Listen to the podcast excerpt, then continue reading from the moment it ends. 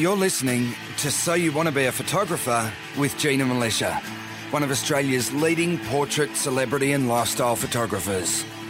With over 25 years experience in the industry, Gina is a pro photographer who regularly travels the world shooting for some of the country's top magazines and advertisers. She is author of 4 best-selling books on photography, runs workshops and mentors aspiring photographers all around the world.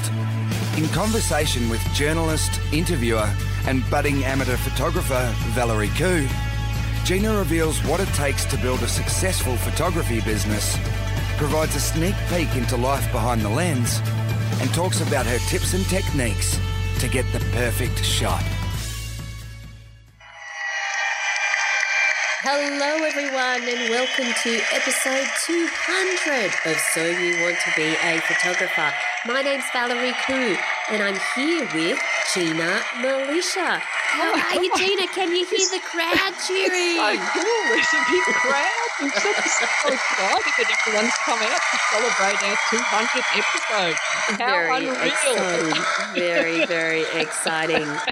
Oh, it seems that they've all stopped cheering at once. Oh, it's just us, isn't it?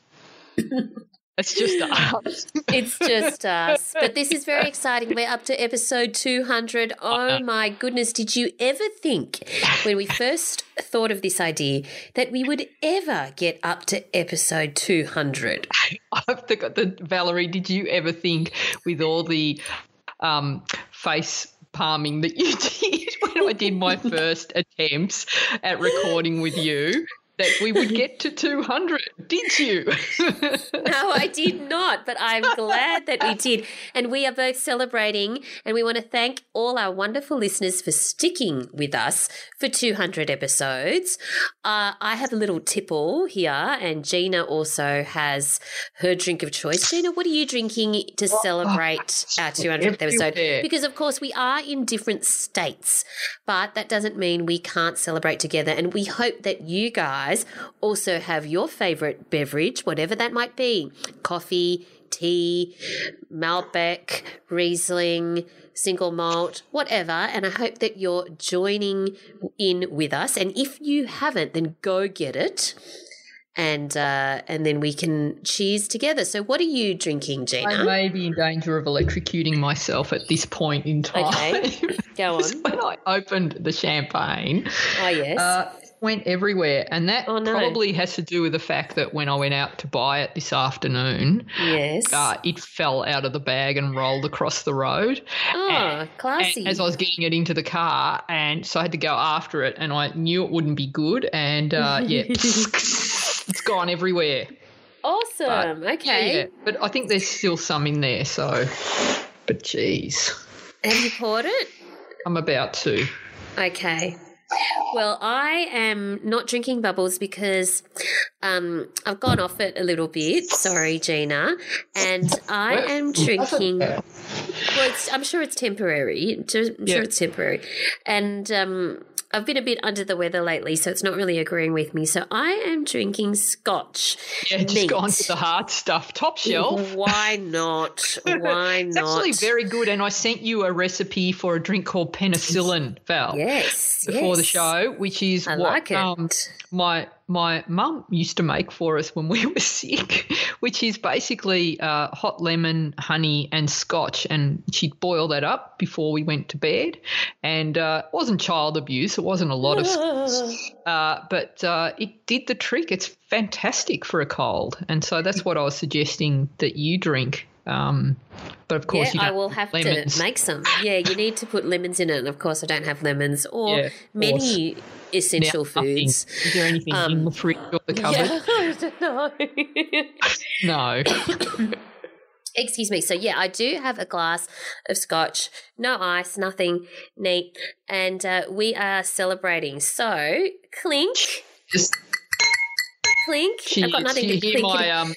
Let me hear yours again. What was your sound of your high-end glass? And did you hear the cheaper sound of my millennial-proof glasses that I have, that I buy from the Red Circle big What's box the red store. Circle?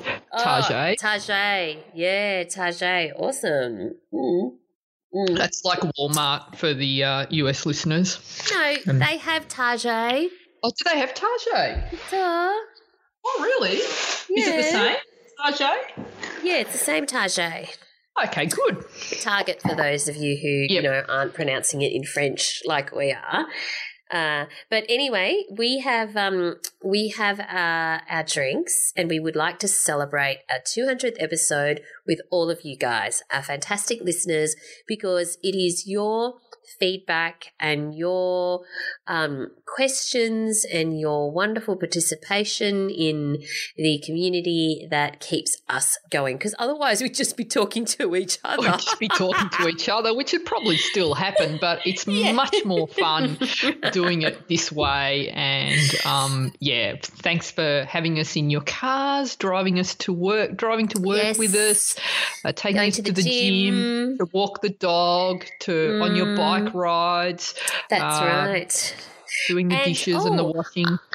And a shout out to Caroline, who dropped into my office this week from the Gold community. How cool is that? We took a selfie, which I will post in the podcast group. And it was great to, meet one of the Gold members in the flesh, and we specifically found garage lighting so that we could take the photo.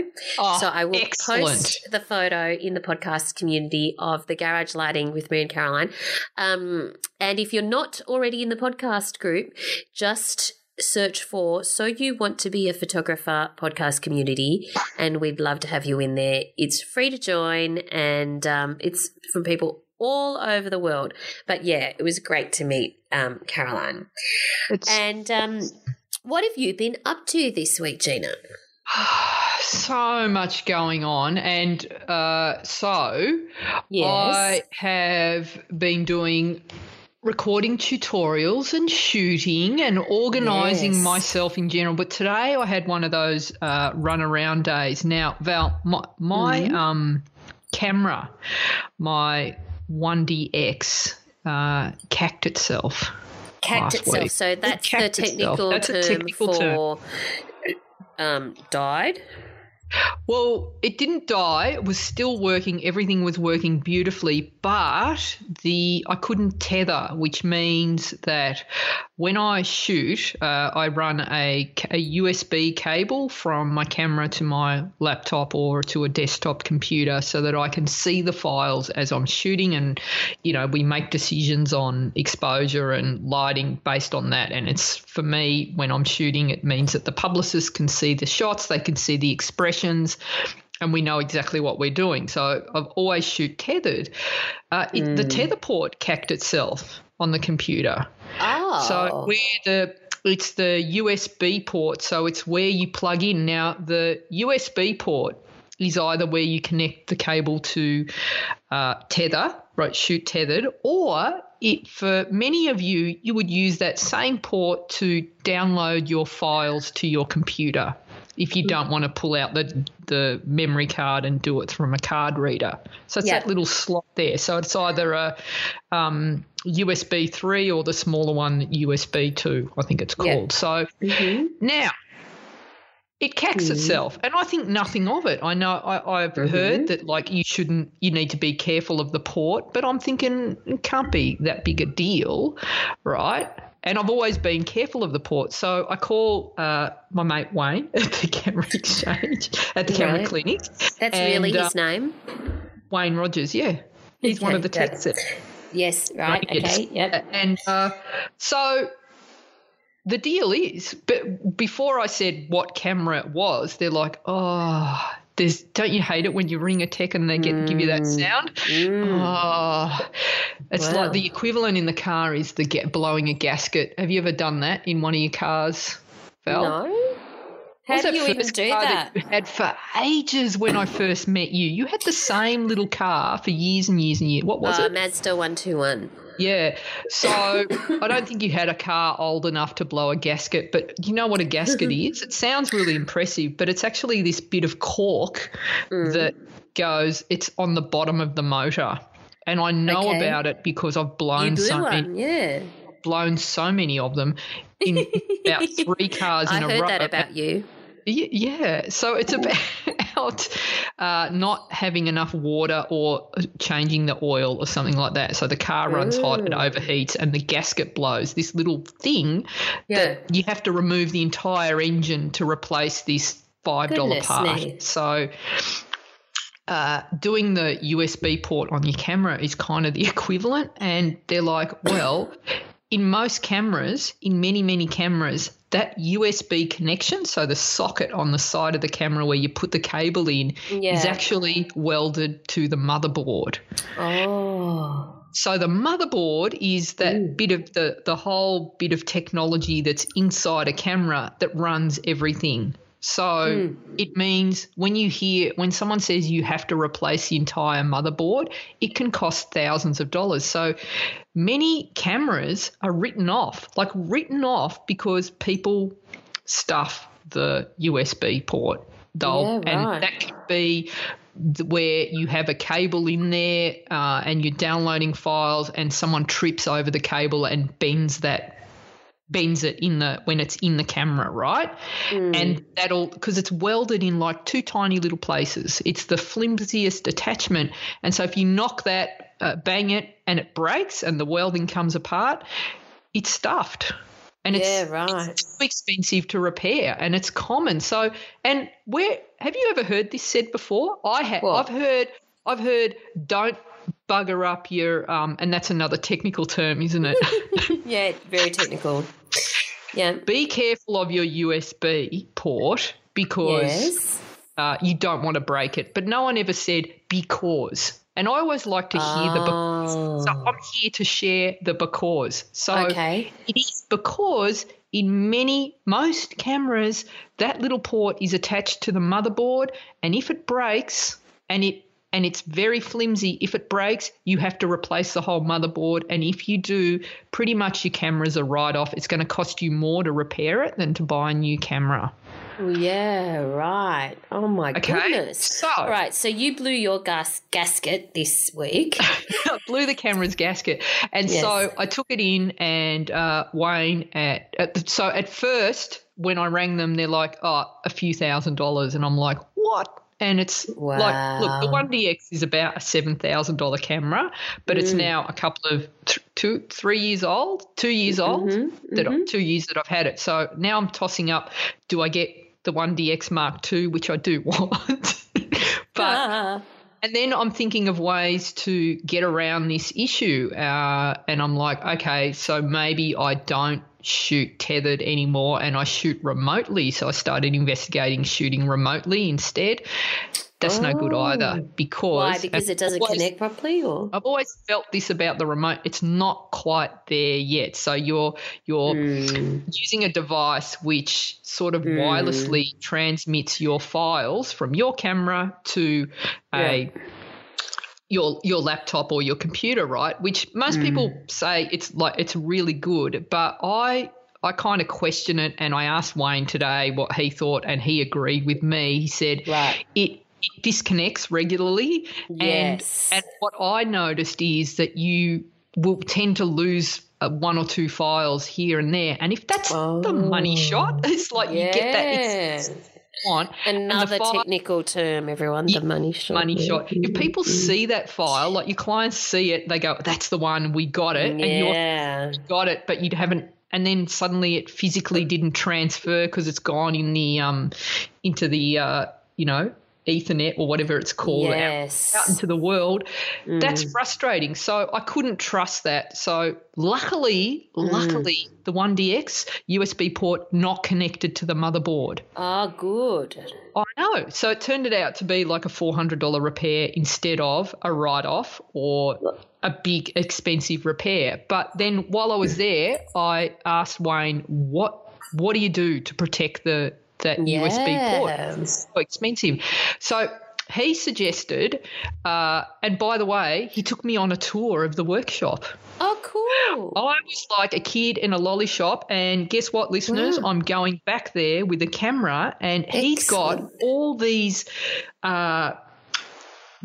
tool insides of lenses, cameras that have been opened up that you can see the inside of. He showed me how a shutter worked. He was showing me how they do the focus testing on lenses. He's got all these toys. I was like so happy to be in there. And so we're going to do a whole series of special eps for the podcast where we cover all of these. So, again, I'm asking if you have any specific questions on anything that you want to know about the technology, the geeky side of photography, send it in, ask Wayne, and we'll try and get him to answer it because it's like he knows everything.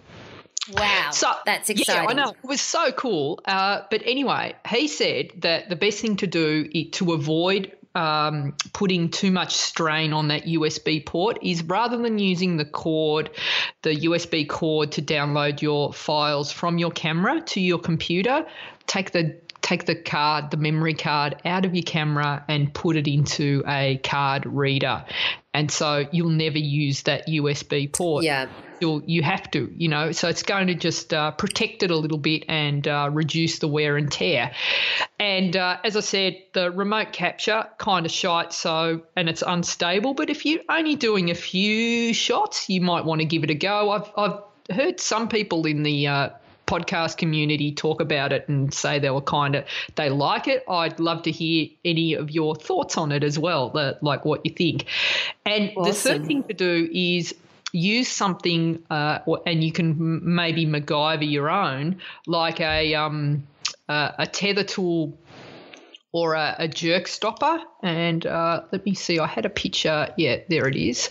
So basically, what that is it is a little thing that attaches to the cord that comes out of your camera, and I've just put that in the show notes there, Val, so you probably see it there. So it attaches to the camera and it attaches to the cord. So if by accident someone trips over that tether cord, which happens all the time, by the way, it's going to stop the actual cord from being ripped out of the USB port. It's going to protect it.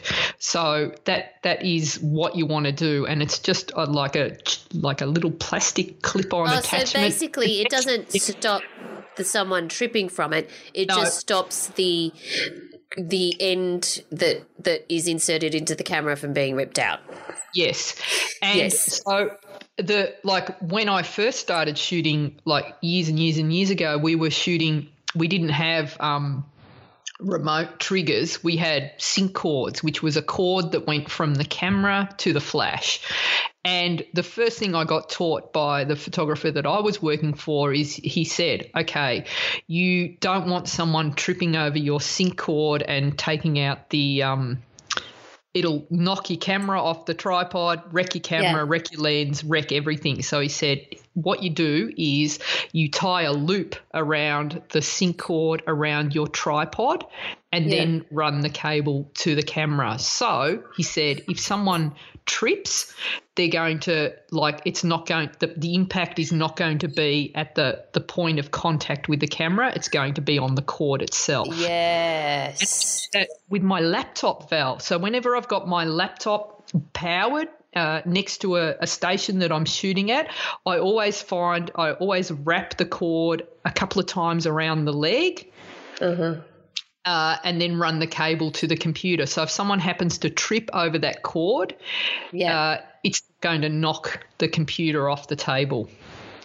It is going to knock the computer. No. It isn't going to knock. But isn't it a magnetic thing on Macs anyway? It is. I know, and that's a good thing that they've done, but I still do that anyway. Okay. Right. And do it with your thing. So it's well worth, and hopefully that little bit of information is going to help you and save you. It could save you thousands. Because you don't all right, we'll put the link in the show notes on how to get the jerk stopper, which you can get from Tether Tools, and you'll find the show notes, of course, at ginamilicia.com. And also at ginamilicia.com is where you'll find more information about the awesome gold community. Now, one of the goldies, as I mentioned, I met earlier this week, Caroline. Great to see you, Caroline. And it's just fantastic to see and meet people from so many different walks of life who are in the membership, who have decided to become members of the Gold community to take advantage of the awesome resources. And here's some more information about it.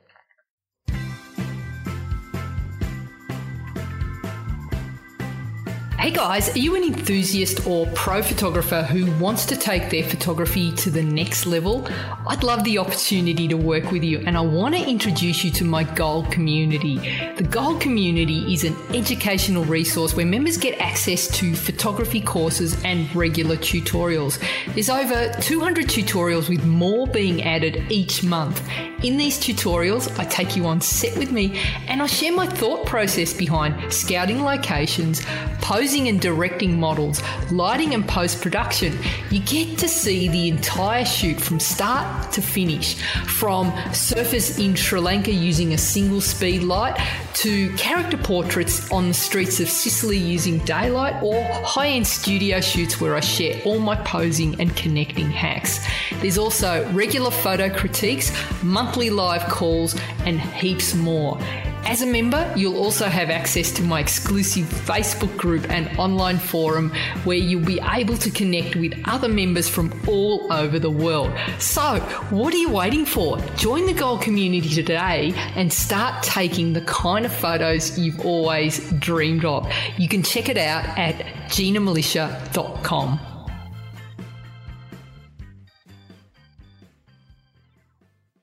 All right, and we're back. Now, Gina, earlier this week, so we've got this thing in New South Wales, this is the state I live in, called Council Pickup, and in Victoria, which is the state that Gina lives in, it's called Hard Rubbish. Best day ever.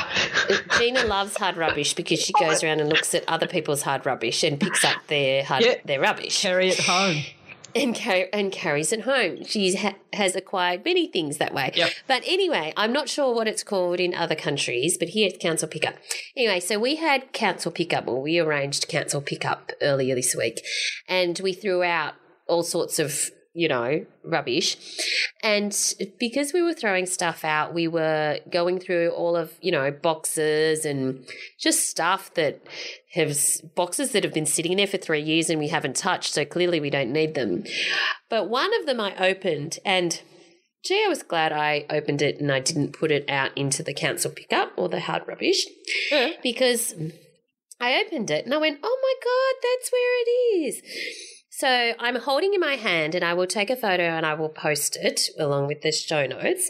Now, if you can imagine this beautiful old leather strap that's attached to, and it's brown obviously, and it's a beautiful, just a compact kind of, my cat's now playing with the strap, a compact kind of camera shape, and it's very old. It looks like it's, you know, almost 100 years old, or not quite 100, but it's probably 1930s, I'm guessing, or possibly 1920s, but maybe 1930s.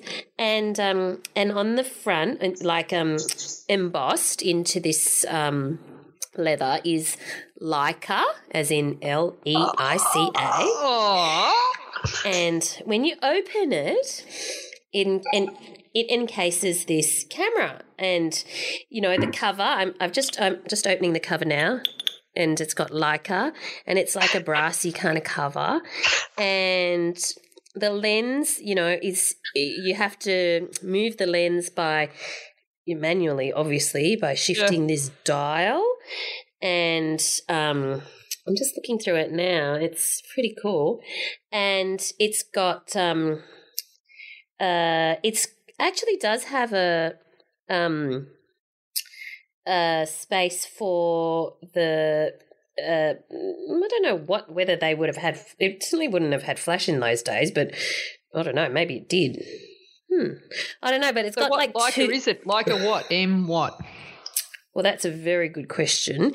Doesn't because say it's number 153671. I can tell you that. And it's got all of the dials and everything. But it doesn't say the model number, M something? It does have an M on it. But M what? Well, I'm getting there, Gina. God, can you just like come? Only your suburb would like someone toss out, oh, yeah, hard rubbish, no. Found it hard rubbish on Leica. Is... No, but you nearly did. Oh. And surely other people have gone, oh, yeah, no, this camera's old. It doesn't work. I'll just throw it out. So I think it used to belong to Ernst Leitz Wetzler, DRP. Ansel Adams. No. Did it belong to Ansel Adams? Brisson. No, I'm afraid not quite that good, because when I take it out of it's a Luftwaffe camera. Mm. What did you call me? It's a Luftwaffe camera, which of course is the translated means air weapon, which is the Air Force, right? During the, I would say, World War II. Yeah, fantastic. Where'd you get that? I bought it decades ago. Just because I liked the look of it, and you know I like cameras, and it's and I've had it ever since, obviously, and you know it obviously takes film. It's just so gorgeous, like all of the little, you know, little openings and all of the little dials. And I'm just opening it now, and you know, you had to obviously wind the film yourself in those days. That's it. That's it with the film cartridge or the film area open, which is at the bottom of the camera. And, yeah, really cool. I'm really excited that I remembered that I own this. So now, Val, you're going to be start doing becoming a film photographer, maybe a bit of a hipster, like as a new phase, because now that you're highly acclaimed artist, but then, you know, these are sought after, these cameras, and film is very, very groovy at the moment. All the cool kids are doing it. So I reckon you need to get yourself a pair of drop crutch pants. And grow a beard. And, you know, no socks. No socks. Shoots. I can't do that. Dear God. And just get out there and be like a hipster film photographer. I think you could totally rock that. Yeah, okay, sure. No. Anyway, so I just thought I'd share that with you because that was my excitement for the week when I opened the box and I went, oh, my God, look, there's my camera. I would have liked to have done a cruise around your suburb with the back of my car open and nice and empty. I reckon I would have done well. Yes, it could be fun. But anyway, I did not throw out my Leica Luftwaffe camera. But let's move on to what else has been happening this week, Gina. So, and while we're doing that, I'm going to have another little sip of my drink of choice. It was a big week, Val. I am obsessed with the royal wedding. Obsessed. Why are you obsessed with the royal wedding of all things? Firstly, Prince Harry. Oh, yeah, you love Harry. Well, I've got him on lay-by, basically. You've got him on lay-by. Lay-by. So for our North Americans, lay-by is like lay-away. Yeah. So Megan, nice girl and all, but like, you know, it was just like let him get that out of his system, and then in about 10 years when he's old enough for me. So honestly, I loved everything about it. I happily watched the whole thing, and I just enjoyed the whole spectacle. But I kept watching the light in the church and all the Getty photographers that were out there, and I was feeling for the royal photographer Alex Lubomirsky, who he did the engagement shots of Harry and Meghan, and I was thinking, oh my God, like pressure shoot. I don't think there would have been greater pressure shoot, maybe doing photographing the US presidential inauguration would be probably up there with that sort of, you know, big deal, high-end events when you've got the entire eyes of the world looking, watching this event. And, you know, when all is said and done, what's left of the event? When it's all over, the photos. The photos are the most important thing. And the world's like holding their breath, waiting for these photos to come out.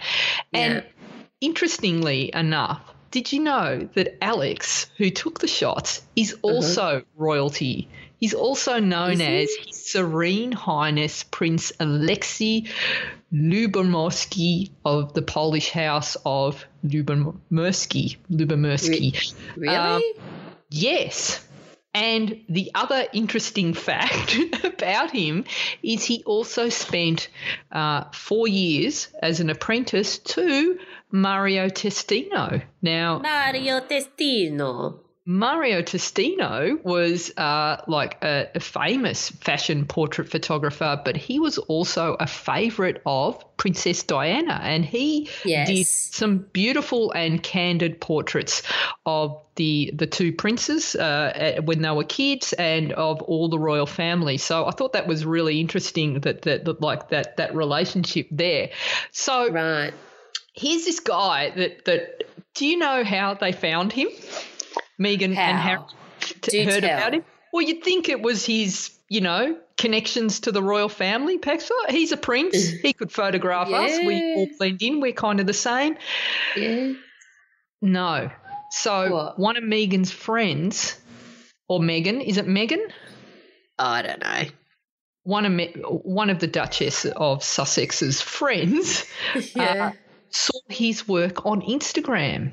Ooh. And that he was in England during the announcement and, you know, said, like, you should meet Alexei. He's great. You'd love him. And there you go. And then suddenly, suddenly he's the royal photographer. And so I've got the photos because I'm kind of obsessed with the royal photos. This is as high pressure as it gets. So I would say so, yes. So he's got, it's like the royal family, it is the in-between, so the official photos are taken, you know, as they get back from their carriage ride around the town there, and then in between the reception, right? So he had only a very short time, 25 minutes. And he needed to do 6 setups, but included in that you got the future king and his partner, and then you've got the queen and Prince Philip, and then all the other royals. And then behind the scenes, there must have been a million other hangers-on. And then he's also dealing with little kids, like little kids under 6, which could be a nightmare, who are also tired. And he manages, I think, to pull off a really beautiful and natural-looking photo. And he managed to get, like, Prince William smiling and a lot of the other princes, a lot of the other kids in the photo smiling. So, and Prince William is an adult. Oh, how old is – oh, sorry, the little one. What's the other one? The son of Prince William. What's the little prince called? George? George, I think. Is that the first one? Yeah, George, I think. George. Cute kid. But he manages to get them all, and also they're not all looking at the camera. And it's a tough call. So, like, and apparently he bribed them all with the little kids with Smarties, which for the US listeners are like M&Ms. That's how he got them all to smile. And you just compare the two shots, Mario Testino's shot of William and Kate on their wedding day compared to Alex's image. Very, very different, but like with all the kids, it's got that natural vibe, and they've both gone for that stepped sort of a style. I love both the shots. I love the sort of the naturalness of them all, but when you compare the official royal portrait of William and Kate, who William's going to be the next king, compared to that Mario shot, compared to Alex's version, which is like Harry and Meghan sitting on the steps, very relaxed, very candid, completely different vibe. And what I also notice is the comparison of the two family portraits. Like you see Mario Testino's image of Prince William's wedding, everyone is lined up, everyone is rigid. It's like a football club shot where you've got two lines. It's so stiff, it's so formal, and it's reminiscent of, you know, every other royal portrait that's gone on beforehand. And then you see Alex's shot, which he did last week, of Meghan and Harry and the royal party, and you can see he's got some of the children sitting. He's got then a next tier with the Queen and Prince Philip are also sitting, and you've got Kate with her child on her lap, and then it's like staggered. But he's also got more energy in the shot. And if you look at it zoomed in, I reckon he got half the group there to connect with the camera that look like they're actually smiling properly. And that's actually one of them was the Queen. You look at her face, she's smiling for reals in that shot. And so is Prince Charles, and Camilla looks pretty happy to be there. And so does Harry. The rest of them maybe a little bit photo face, but I think this was such a tough gig, and congrats to Alex. I think he did a great job. Can you imagine having to shoot that? Yeah, it'd be stressful for sure. You know, so, you know, I think it's so interesting to see the different styles. But what I loved seeing also is, you know, seeing Mario Testino's influence on Alex, because he also shot the royal family in this beautiful, relaxed style. So I'm not sure if it's a future king, because Harry's not going to be king. He's too far removed. But I think that when it's a future king is at stake, you've got to have a certain amount of protocol and have, you know, you're not allowed to have them kind of sitting on the floor and things like that. So that's why there's a difference. And, so I just think it was really interesting. And he also did some really beautiful photos of Princess Diana, I think, after she split from Charles, which are also very beautiful. So a fan of both their work. I just think it's extraordinary, and I can't imagine the stress they must have been under to do that. It would have been stressful, but I would just like to say way less stressful than it would have been 30 years ago. You know, Alex would have had way less stress than Mario Testino would have done when he shot, you know, things, not so much Kate and William's wedding, but even when Lord Snowden did the photography, it's Diana, the 90s, way less stressful, because digital is so forgiving. So many things can be fixed if there was to be an issue, whereas you literally 30 years ago had one shot, literally. And you had to know, you had to back yourself. Like we would shoot. I hung off my Polaroids going, all right, the Polaroid looks good, which would be a print, positive print that I think everyone knows what a Polaroid is, right, Val? Do I need to?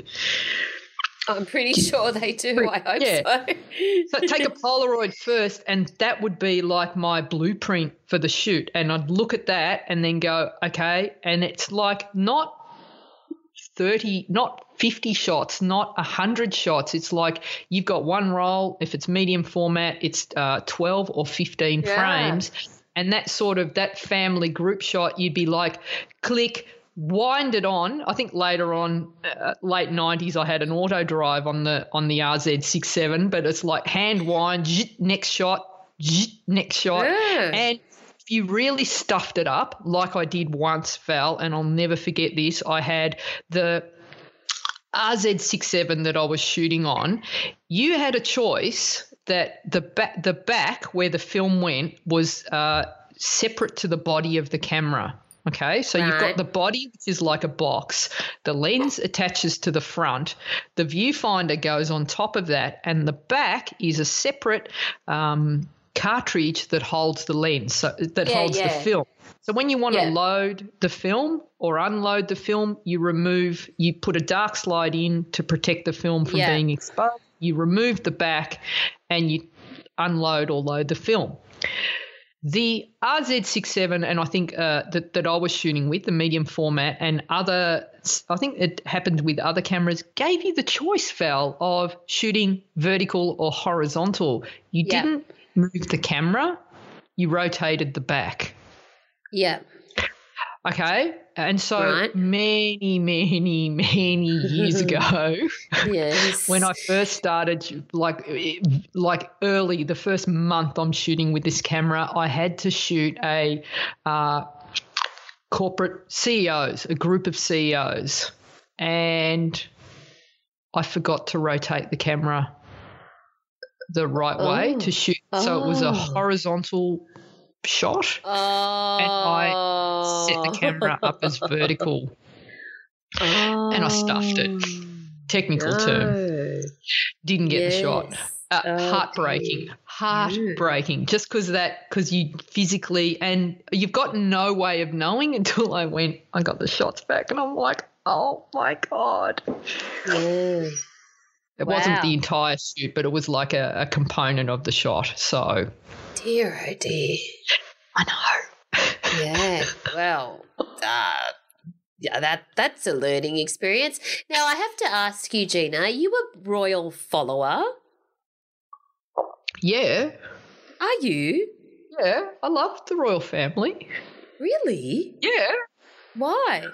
I just love it. I just love the tradition, and I do follow them, and I just enjoy the whole story behind it. I think I'm old enough to remember when Princess Diana died, and that whole watching the funeral and watching Harry and William walking behind the casket, and, you know, I feel kind of protective of them, as a lot of people my generation do. So, and I've always been fascinated. Of course, watching The Crown has reignited that love. Yeah, right. It's amazing. Okay. You're not at all? I don't dislike them in any way. I don't wish them ill will in any way. Yeah. I can see their benefits, and I can see that many people,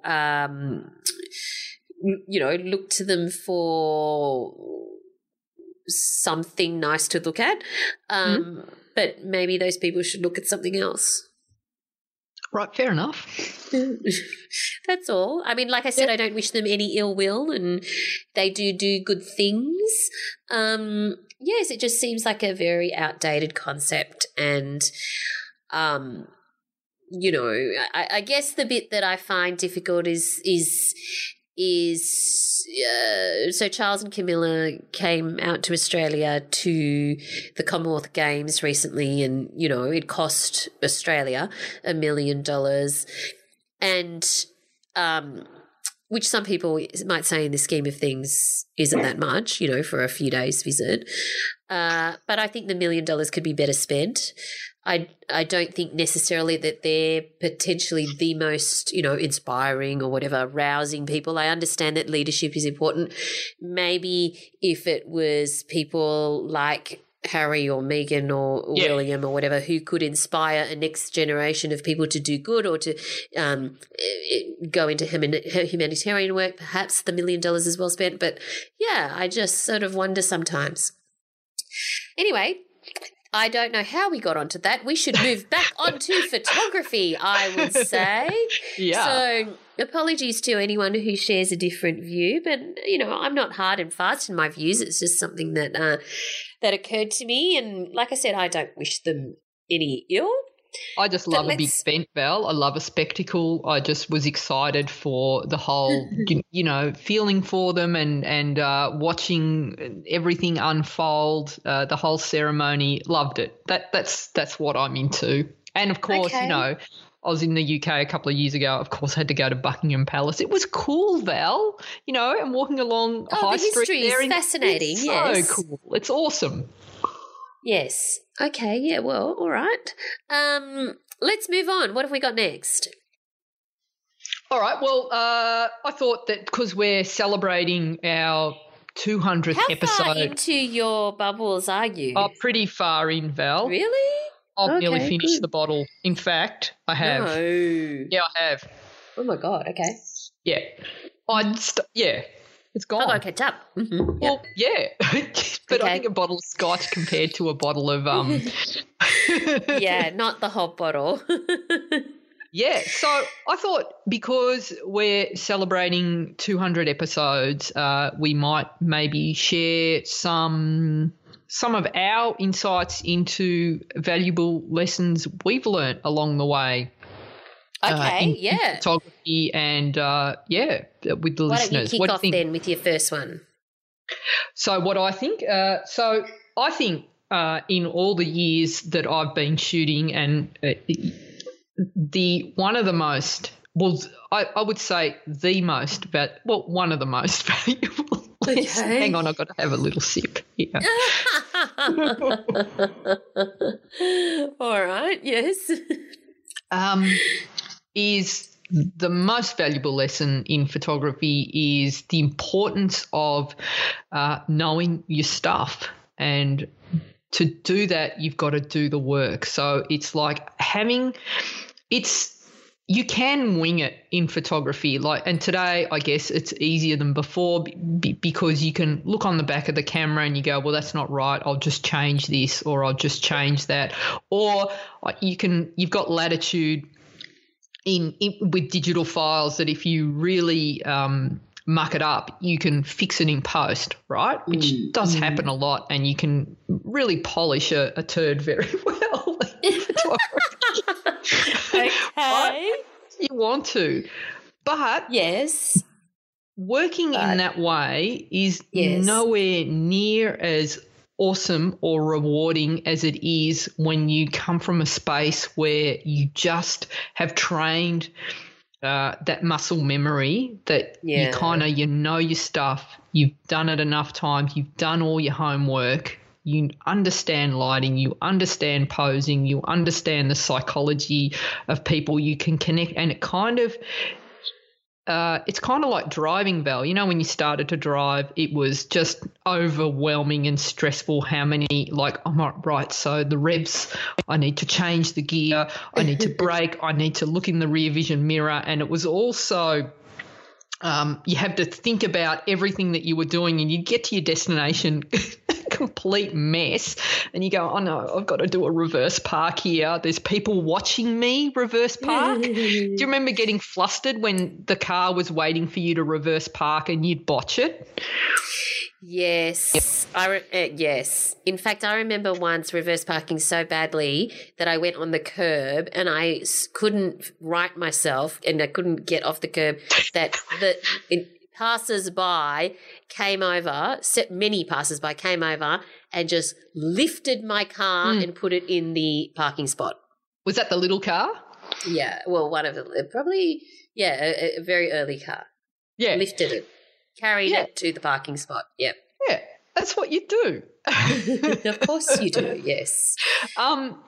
And, yeah, so you get flustered when there's people watching you, but as you go and you do more and more and more, suddenly you get to a point where you become so confident in your ability to do that, or so comfortable in the fact that you've done this before. You're going to reverse in, and if you overthink it, it becomes, I think you muck it up. You know, when you do a reverse park intuitively, you just and you don't overthink it, you'll get it in. But the minute you start going, all right, let me reverse park and it'll be the best reverse park of my life, people are going to applaud, it's going to be amazing. You start, you've overthought it, you stuff it up, don't you? Yes. So I find photography's the same, and so the more I overthink a shot or go, okay, this is what's going to happen. And as I'm shooting, I'm thinking, all right, I want to get this expression from that person. So I'm going to say this and they're going to think that. And then I'm going to get them to stand there and then I'll put that light there and that's what will happen. Never the case. It needs to, when it comes from a place that's intuitive, it just flows. And that comes from having the confidence that you know your stuff. You've got that lighting, posing, or you understand your camera. You're not going to get flustered and you don't care about making people wait. Yeah. Because you know that I'm going to do this right. I'm reverse parking here, guys. It's going to take me a minute. If I rush, I'm going to miss the turn and I'm going to stuff it up. So everybody wait. It'll be done a lot quicker if I take my time rather than if I rush through and have to keep going, edging. You know how excruciating that is to watch when someone turns too early and misses the park. Yeah. So I think that has been one of the most valuable lessons that I've learned about, and that ability to shoot intuitively is just lovely because it's just like, and I'm just going to go back to Alex, the royal photographer. Mm. When he shot that the candid image that's been displayed around the world. I think more people have seen that photo of Meghan and Harry on their wedding day, sitting on the steps. She is sitting, down next to him. They're relaxed. They're both smiling. That wasn't planned. That's the plan B, and that's what happens intuitively. He had 3.5 minutes to take some quick shots, right? Because the royal family run like clockwork. When they say in the rundown that the car's going to pass the corner of High Street and, at this time, it does to the second, That's how they do it. So he had a few seconds and it's the end of the day and he's like, okay, we got the shot. Hey, I just got one more. And it's like, this is now, he's not thinking, he didn't plan this the day before. He's going, he sees the light, he notices the moment and he's going, hey guys, why don't you just sit on this step here and just take a minute. And as they sit down, so relaxed, so natural, he sees the shot, bang, he gets it. Now, if you put this in a Facebook group for critique, You know that people are going to go, that white's are blown out and they cut off his hand and that's no good. I wish, all of that. But have a look what he captured. He captured the joy in the shot. I probably would have cropped in so that you didn't see that his hand is, but hey, he captured the moment and it's relaxed and you see that, the love. It's a beautiful shot. So that's what happens when you allow that flow to take over and the shoot, I think, takes on a mind of its own. And it's kind of that thing, look around the corner, look back, hang back for a second and then just take a moment. If you're there and present for the entire shoot, there will always be the plan B and those magic shots just appear before you and you, because you're relaxed, will see them. If you're in your head and you're uptight about F250, 1/250 of a second, I'm going to have my flash at blah, blah, blah, you're not seeing those little moments that are constantly in front of you. Yes, that's true. That's true. Okay, well, all right, that's a good one. So that's one of your most valuable lessons that you've learned in photography. I think so. Val, have you got one?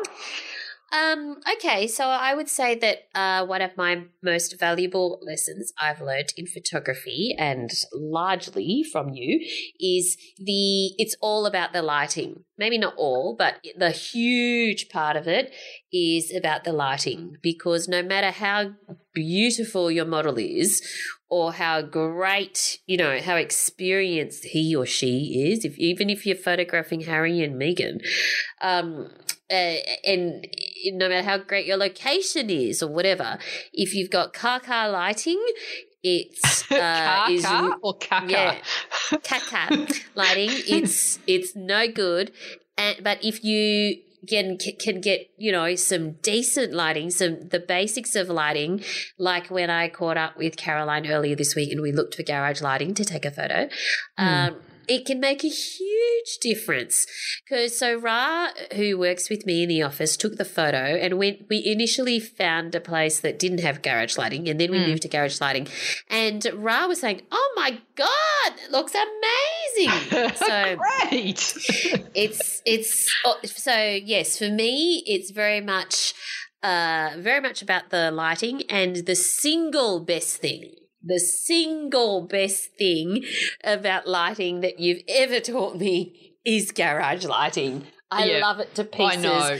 You love yourself sick when you bust out your garage lighting, don't you, Val? And it's just not only when I'm taking the shot, but when I am in the shot, and even when I'm just doing a selfie. The best thing ever I've ever learned about lighting is garage lighting. And if you are new to this podcast and you haven't discovered garage lighting, you don't actually have to be in a garage.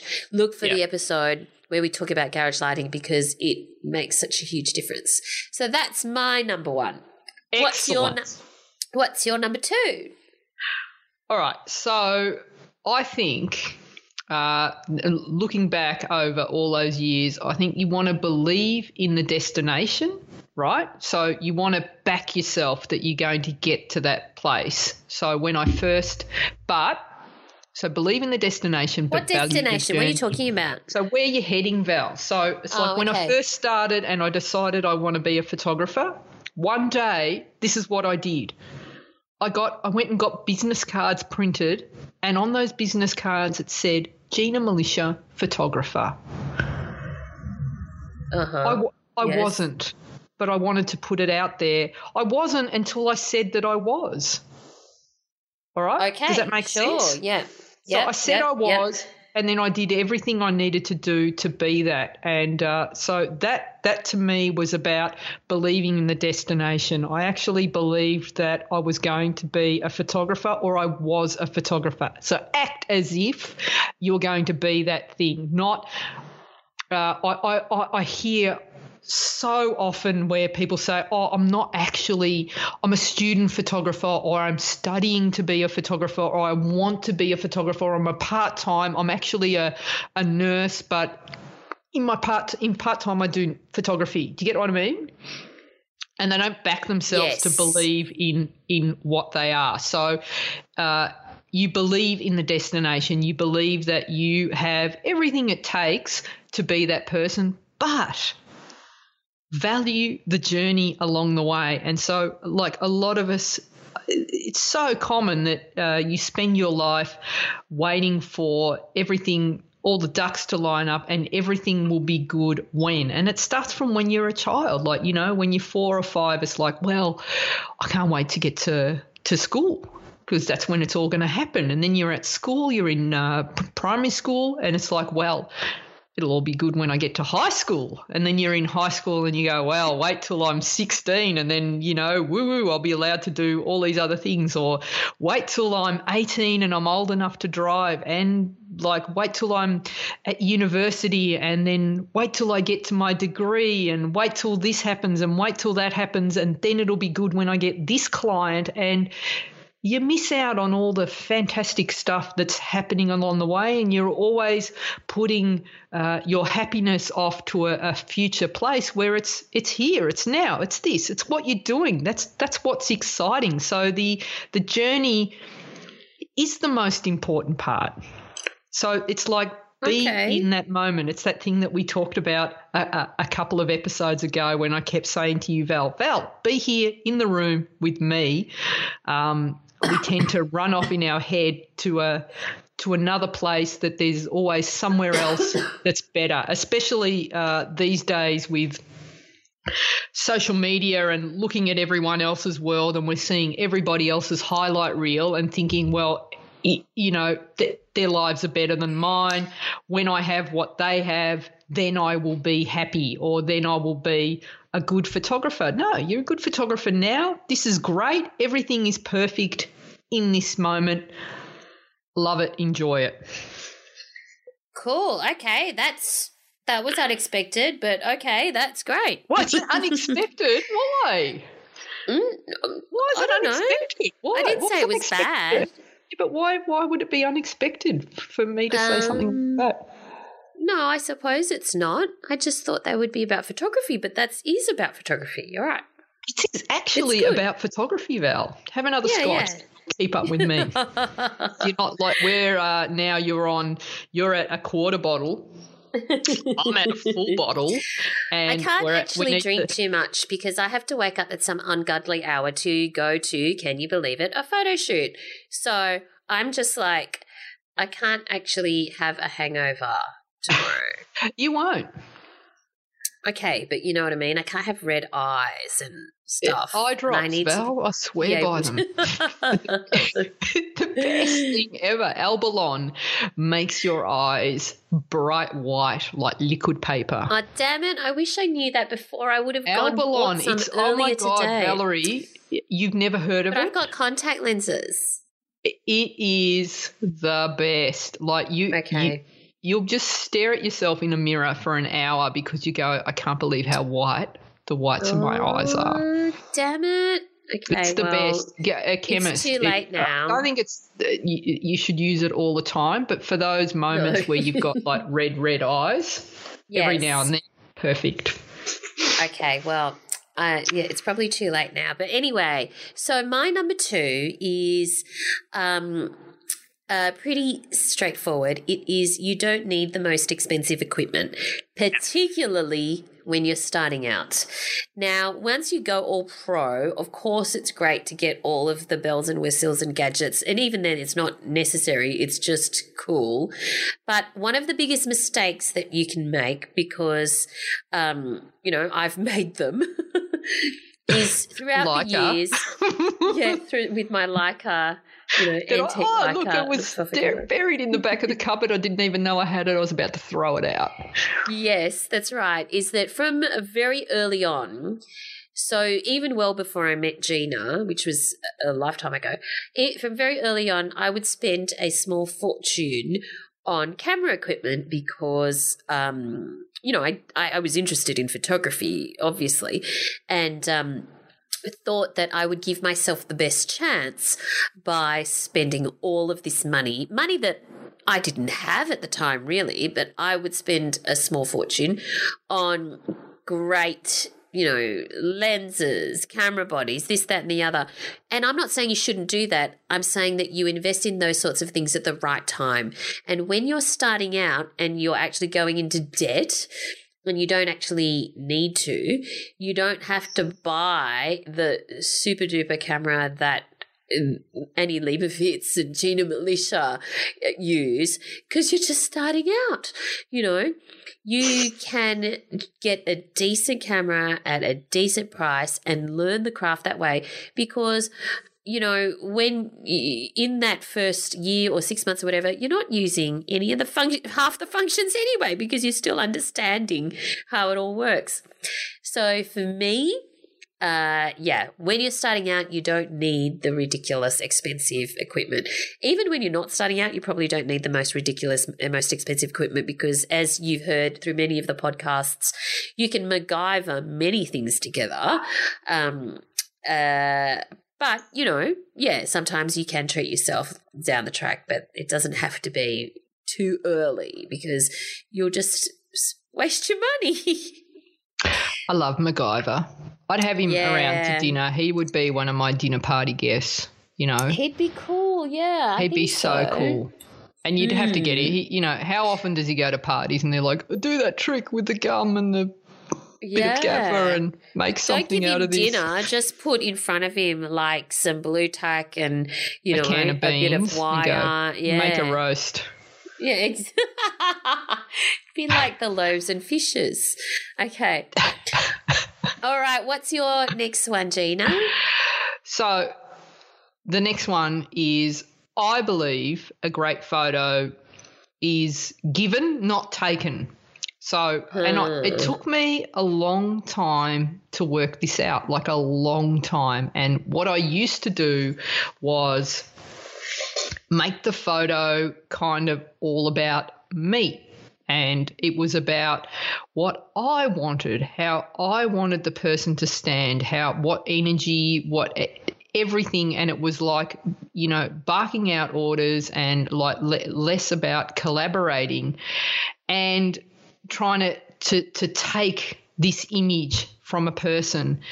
And then I learned that the more I give in the photography, the more I get back. So as I managed to get into that space where I was confident in my lighting, I was confident in my posing, I was confident in knowing who I was and what I liked, which made a big difference, I was able to devote 80% of the shoot to working with that person and getting them into a comfortable space where they felt comfortable in the space, and then focusing on their expression and doing everything I needed to do to draw that expression out, and working with them and noticing little things that they did that I could use in the shot. So when someone would sit down, the first time, I'd just invite them to just take a seat over there, and watching how they naturally place their body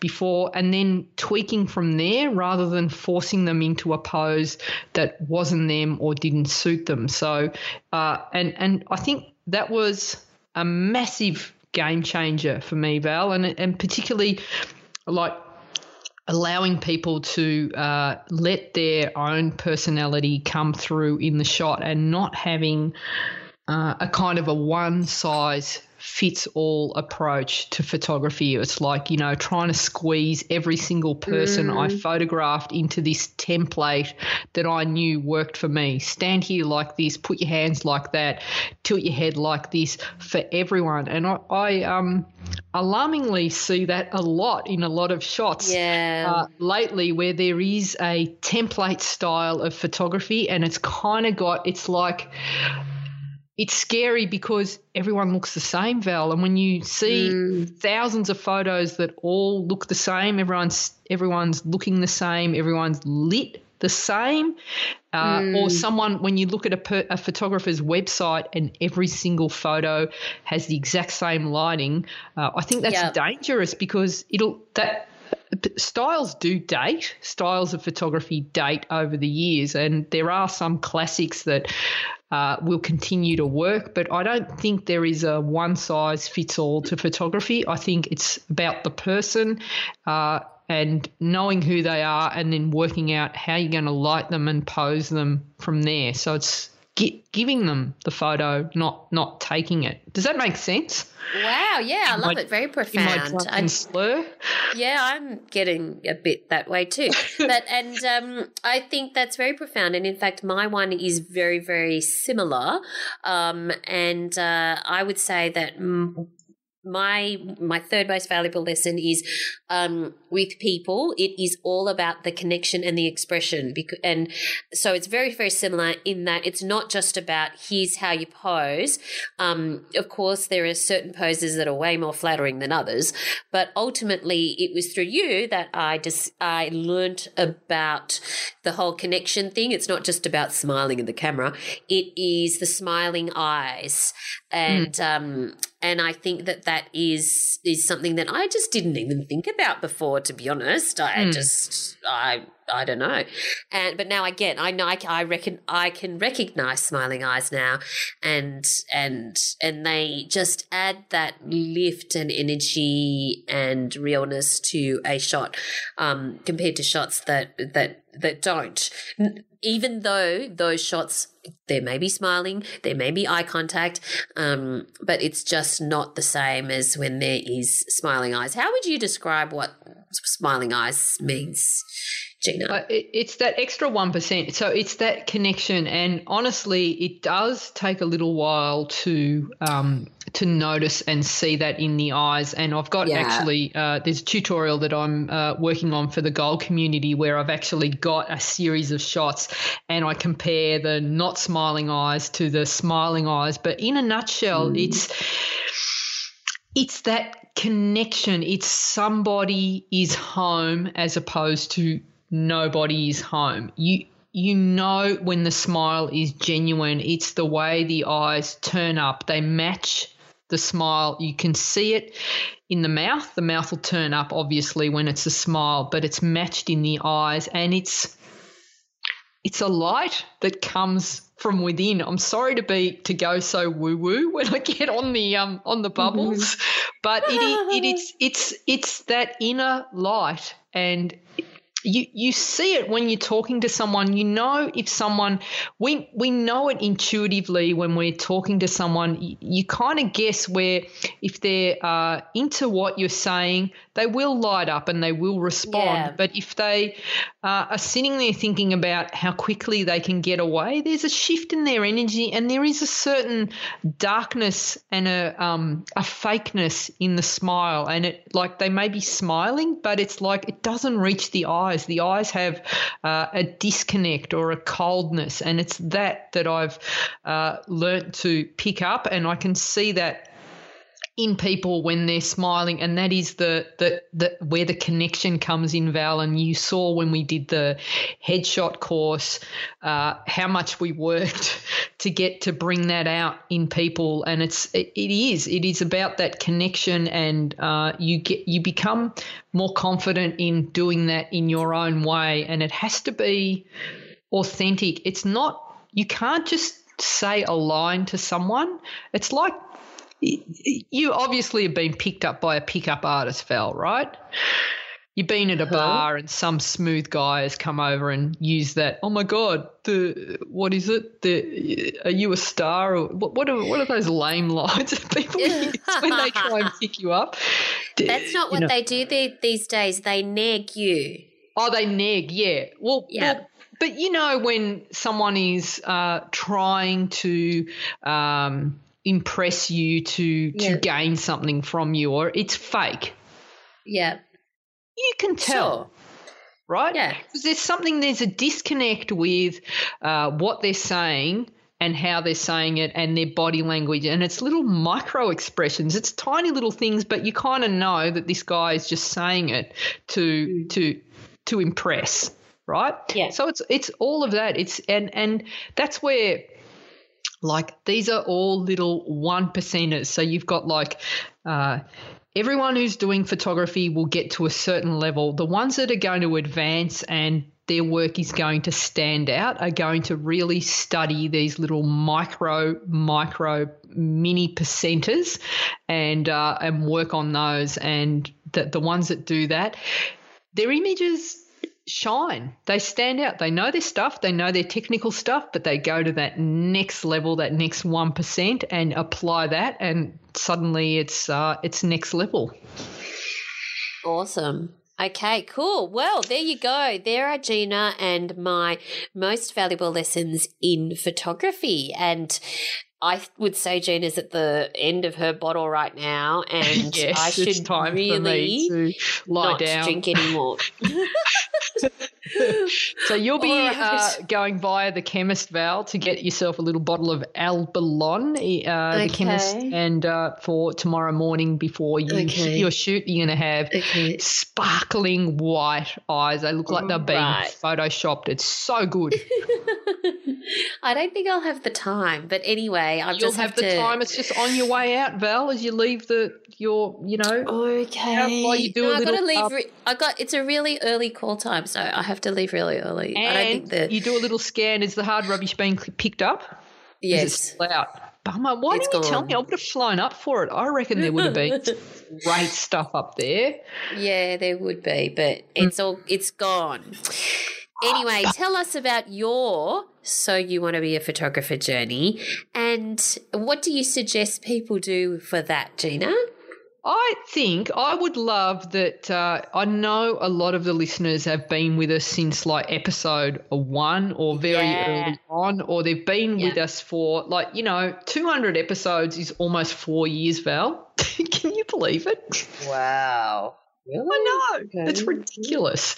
But If you, I would love if some of you could share the first photo you took before you met us and then where you are today, and let's see everyone's journey, and tell us, you know, what you're celebrating and what you're most proud of in these last 4 years, because I know that people have started businesses in that time, or got the, you know, started shooting with flash, or started shooting in manual mode. Like, there is been so many amazing success stories, so I want to hear about them. We want to hear about them. So please share your photos. You can email news@ginamilicia.com or share them in the So You Want to Be a Photographer Facebook community. Love it. Awesome. So make sure that that you upload your photos, a photo before you discovered the podcast and met us, and your one of your most recent images. And hashtag, which is my favourite hashtag. What's that? Show us your pics. Show us your pics. Yeah, hashtag show us your pics. All right, fantastic. Thank you so much for sticking with us for 200 episodes. We've loved bringing each and every one of them to you. Thank you so much for your support, and for those of you who've left us a review or rating on iTunes, thank you so much. It really does help us in the rankings, and we're very grateful. So, of course, you'll find all of the show notes at ginamilicia.com. Where else do we find you online, Gina? So across all social media, I am at Gina Milicia, and if you want to connect with me personally, you can maybe try out the Gold community. So that's where you can get like access to all the tutorials and all the great stuff that we do in there. So that's at ginamilicia.com/Gold community. And you'll find me at Valerie Koo, that's Khoo, on Twitter. And I'm not really sorry, on Instagram. I'm not really doing on Instagram. You're all over Instagram, Val. Yeah, not last week because I was a bit sick. And not so much on Twitter these days. Nah. But of course, connect with me in the Gold community or on Facebook. It'll be great to get together. Thanks so much for listening, everyone, and we look forward to chatting to you again next time. Thanks, guys. Thanks for listening to So You Want to Be a Photographer.